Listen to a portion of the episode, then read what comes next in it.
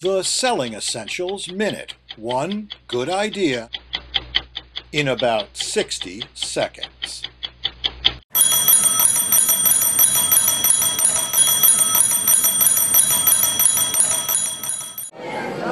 Why go to networking events? To make new friends? Or to find more business? Well, if you want a friend, get a dog.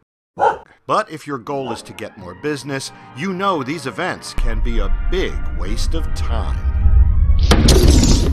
The chit chat, the handshakes, the ritual exchange of business cards, a quick game of who do you know, and then the morning after.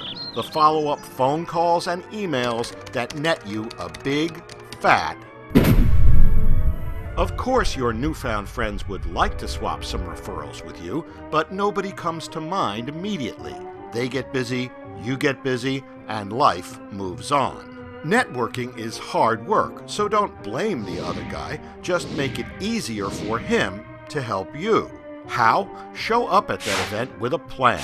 Three steps that leverage the power of your LinkedIn account. Step one don't walk away with just a business card. Ask, can we connect on LinkedIn? Of course, they'll say yes. You might even be able to do it on the spot. Step 2. Back at your office, browse your new connections network to find people you'd like to be introduced to. Remember, it's your job to do the heavy lifting, not your new contact. Step 3.